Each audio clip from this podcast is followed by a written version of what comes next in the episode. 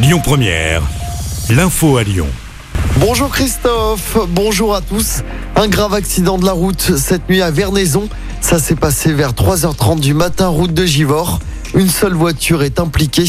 Sur les cinq occupants du véhicule, trois personnes ont été blessées.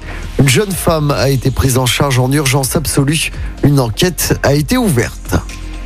Deux ans de prison, dont un avec sursis. C'est la peine prononcée à l'encontre de l'homme qui s'en est pris au maire de Grigny. Les faits s'étaient déroulés jeudi dernier sur la place du marché. Il devra purger une clé électronique.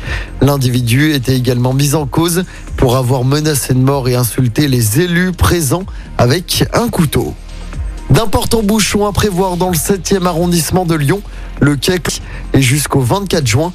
L'axe est habituellement sur deux ou trois voies en fonction des portions. En cause des travaux pour la réalisation de la ligne 1 des voies lyonnaises, ces grandes pistes cycles, la voie lyonnaise numéro 1 doit relier Vaux-en-Velin à Saint-Fond. Colanta est déjà de retour ce soir sur TF1. Et pour cette 23e édition, il n'y aura pas un mais deux totems gagnants et le totem maudit et ses malédictions. On suivra les aventures de deux candidats du Rhône. Ils tenteront de survivre et de remporter les 100 000 euros promis aux grands gagnants. CETA de quatre petites filles va donc représenter notre département. On l'écoute.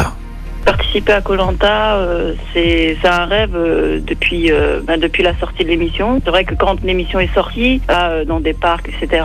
Et puis moi, en fait, j'avais gardé cette idée en tête de participer un jour. Avant d'avoir des enfants, j'avais déjà envoyé une ou deux candidatures. Ensuite, j'ai eu mes enfants, donc j'ai arrêté d'envoyer les candidatures. Donc après avoir eu mes cas tentés quatre fois avant de pouvoir être sélectionnée.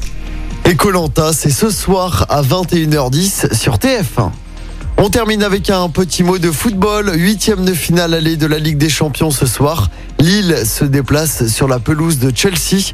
Coup de- Écoutez votre radio Lyon Première en direct sur l'application Lyon Première, lyonpremière.fr et bien sûr à Lyon sur 90.2 FM et en DAB+.